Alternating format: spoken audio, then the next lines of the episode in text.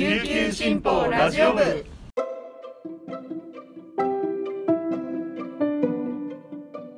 おはようございます。沖縄から届ける声の長官琉球新報ラジオ部です。2021年11月29日月曜日。本日のパーソナリティはデジタル推進局の上里あやめが担当します。今日の那覇の予報は曇り一時雨。最低気温は19度最高気温は22度となっています。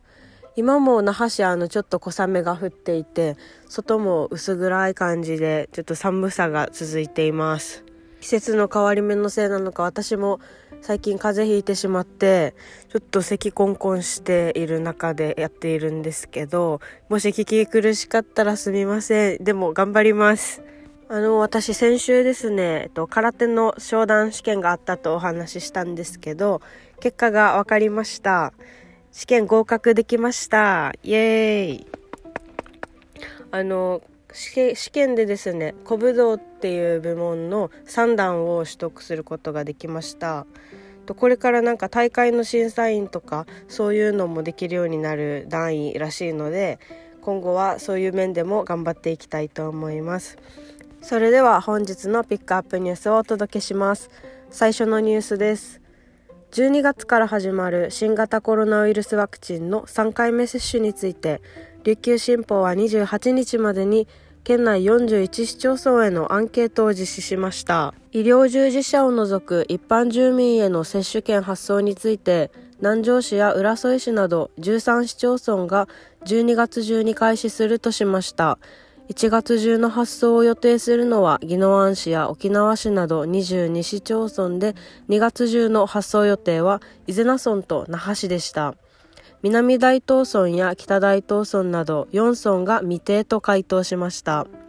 3回目接種は2回目を接種してから原則8ヶ月が経過した18歳以上の人が対象でまずは医療従事者への接種から始まります。3回目の接種で使用するワクチンは当面はファイザー製で1、2回目と同様に全額公費負担となります。県の広域接種センターや職域接種で使用していたモデルナ製ワクチンは薬事審査の結果を待って決定となります。次のニュースです。来年1月23日投開票の名護市長選に立候補を表明し、オール沖縄勢力が支援する新人で市議の岸本洋平氏は28日名護市内で政策発表会を開きました。保育料や給食費子ども医療費の無償化継続や県政と連携した辺野古新基地建設反対など主要な公約を発表しました。岸本氏は保育料無償化の継続などに向けて子ども対応基金と題した基金の創設構想を打ち出し幼児から大学生までトータルでサポートしたいと訴えました。名護市の明王大学への薬学部新設や市役所内でのインターネット販売専属化設置も掲げました。米軍普天間飛行場移設に伴う辺野古新基地建設については軟弱地盤改良工事に伴う国の設計変更申請を不承認とした玉城デニー知事への支持を表明しました。名護市長選には現職の戸口武豊氏も立候補を表明しており一騎打ちになる見込みです。最後のニュースです。フランスの高級ブランドエルメスの2021年秋冬コレクションに沖縄の伝統工芸瓶型からインスピレーションを受けデザインされたカシミヤストールカレジェアンと細長いリボンスカーフツイリーが登場しています。瓶型と名付けられたカシミヤストールとリボンスカーフは日本人デザイナーの日高夏乃さんがデザインしました。瓶型らしい色鮮やかなデザインで華やかなアイテムとなっています。今回の秋冬コレクションでは瓶型のカレジェアンが7色ツイリーが8色ツイリーステッカー1色が発表されています。エルメスジャポンによるとスカーフはいくつもの異なる染色技術が用いられているといいます。デザイナーの日高さんは古来より続く伝統技法へ思いを馳せて今回のスカーフをデザインしたとしました。以上本日のピックアップニュースでした。今日紹介した記事の詳しい内容は琉球新報の紙面とウェブサイト琉球新報デジタルからもご覧いただけますのでぜひアクセスしてみてください。そして今日は一押し記者解説がある月曜日です。そのまま解説をお聞きください。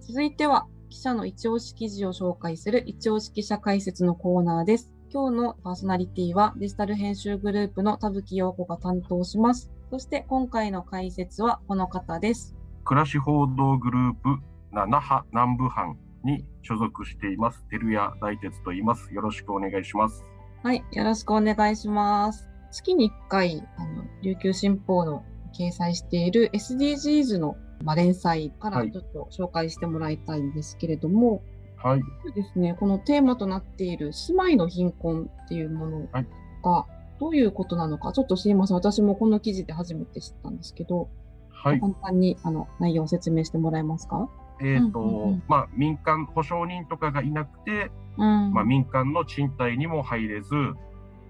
で公営住宅にも、えー、と保証人とか、まあ、倍率の高さが壁となって、なかなかこう住まいを確保するのが難しい人たちのことを、まあ、住まいの貧困って言って、本当に、えっ、と、ケースはいろんなケースがあるので、うん、うんうんあの、非常に難しい問題なんですけど、はいな。かなか住居を確保できない人たちっていうイメージですね。ありがとうございます。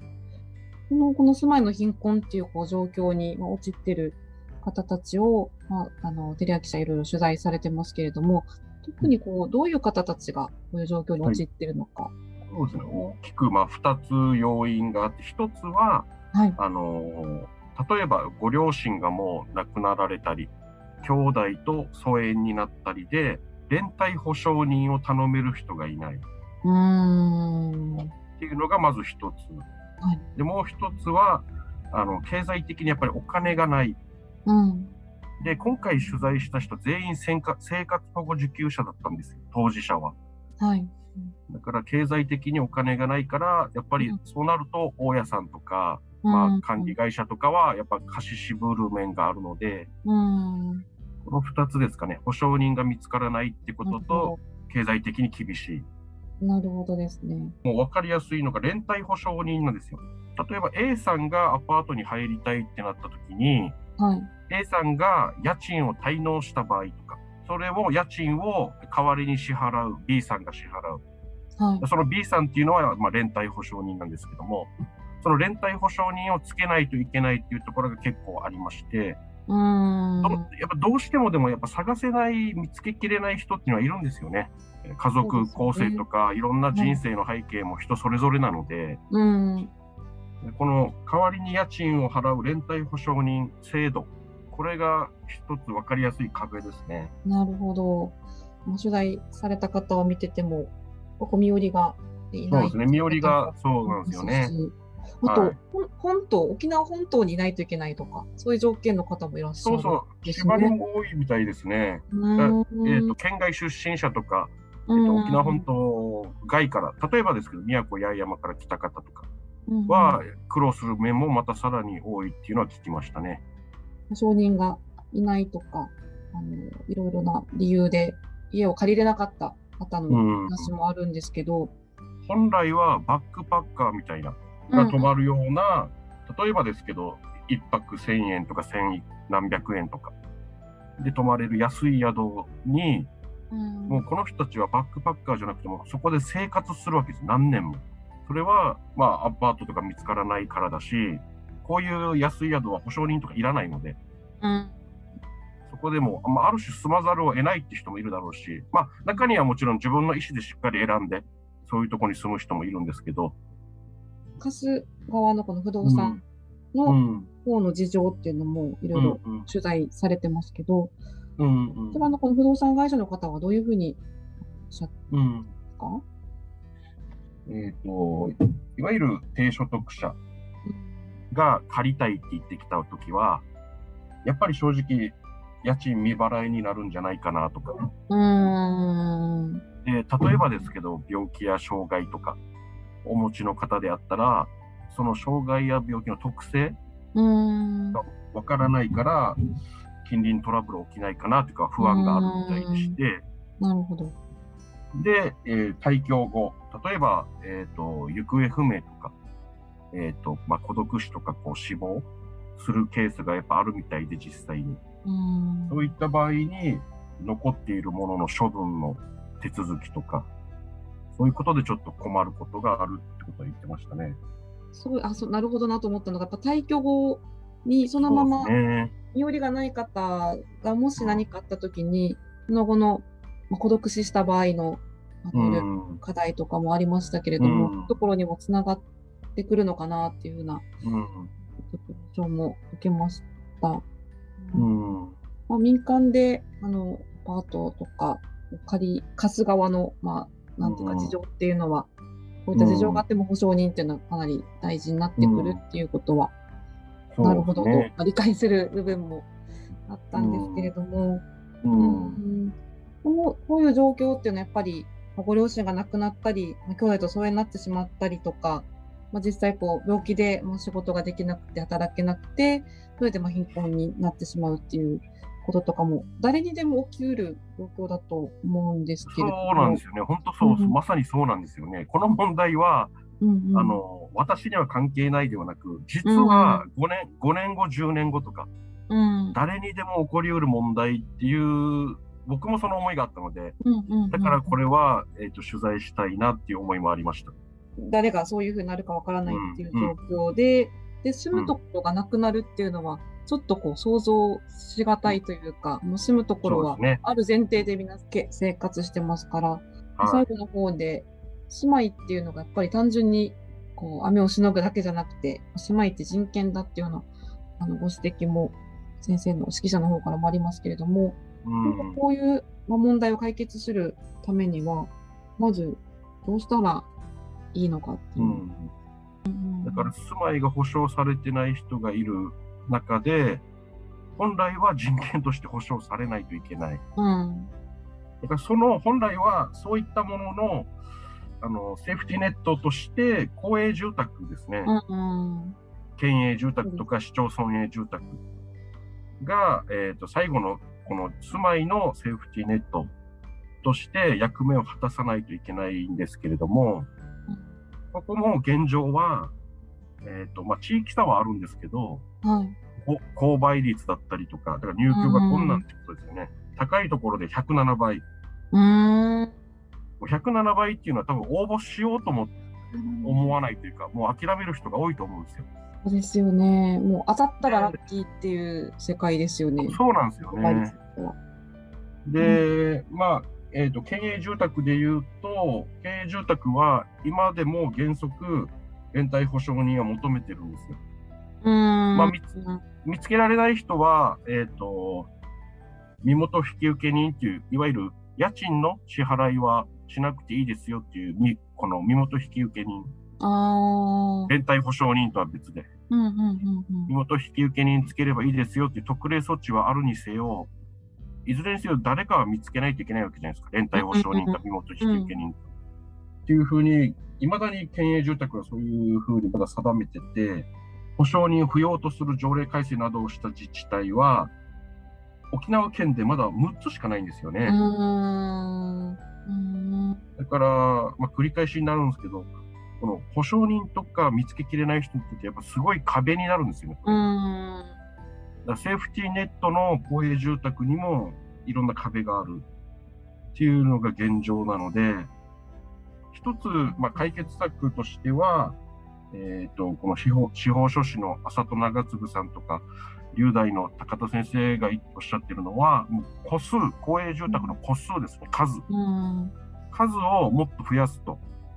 これが一つ具体的な解決策につながっていくのかなと。でもちろん、あの、同時に、連帯保証人制度を廃止していくとか、これを民間で一気に進めるのは難しいと思うので、せめて公営から公の責任として、そういうふうに進めていくのが、まあ、一つの解決策に、解決に向けての方向な具体的な施策になっていくんじゃないかなということですね。連帯保証人制度があって、なかなか公営住宅でさえもそういう制度があって、あの壁になってるっていうのは、じゃあ何のためのあの公営住宅なのかっていう本来の役割果たしてるのかっていうところの疑問がとてもそうなんですよね。本来は、そうですね、本当は救わないといけないですからね。皆さんもこういうちょっと住まいがない時期があったっていうようなそうですね。うん、前入社前なんですけれども、うんうん、20代の前半の頃ですね、ちょっとあのお金がどうしてもやっぱなかったので、で、大学にも行きたいっていうその時の目標があったので、はい、まあ、えっと、予備校費とかを貯めるために、ちょっと職場に住み込んだり、まあ、知人宅に、知人宅で居候ですかね、居候させてもらったりとか、もうオンボロ車で寝泊まりしたりっていう時期はあったので、うん、あの1年間があったからもしかしたら今回この取材しようかなっていうふうになった部分もあるかと思います。うん、やっぱストレスですからね、あの住まいがないっていうのは。うんうんうん、人の家にずっと住ませてもらってるって感じですよね。どっかで申し訳なさみたいなものもあったり、まあ、負い目っていうんですかね、うんうんうん、あったり、あとはまあやっぱり休みたい時になかなか休めないとかっていうのはありますね。もうそうですよね。普通に考えても家がみんながちゃんと住める、安心して住めるような社会を。そうですね。目指していきたいなと。うん、そうですね。憲法から見てもそうだし、SDGs から見てもそうだし、うん、いろんな観点から見ても本来は保障されないといけないものがもうなし崩し的になってるので、うん、あの、あさとさんもおっしゃってたんですけど、食の貧困は結構スポットが当たるんですけど、住まいの貧困っていうのはなんかなかなか、あの、民間も行政も含め、光が当たってない、まだまだ弱い部分かなっていうのは感じますね。この問題解決に向けてどんどん取り上げていけたらいいのかなと思いました。うんうん、そうですね。今日は、えっ、ー、と、テリア記者に来て、あの、住まいの貧困についてお話をしてもらいました。平木記者どうもありがとうございました。ありがとうございます。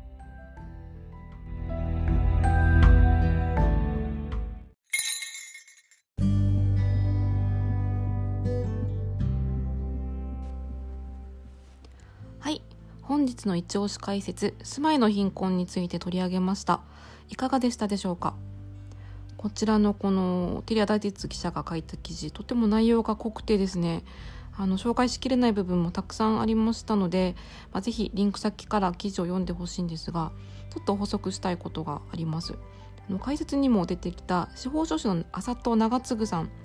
あの保証人がいなくて家が借りれない人の保証人を引き受けたりですとかあの公営住宅の保証人制度廃止に向けて各自治体に陳情を出したりしてこの問題にもずっと長年取り組まれてる方です。私が那覇市を担当していた、まあ、5年ぐらい前はまだ原則保証人が必要ということだったんですけどついにこの条例が改正されて、まあ、こういう浅戸さんたちのあの活動が実を結び始めてるなと改めて実感しましたあのそしてこの連帯保証人とか緊急連絡先の引き受けを担っている団体っていうのがありますよという紹介も、まあ、記事の中であるんですけど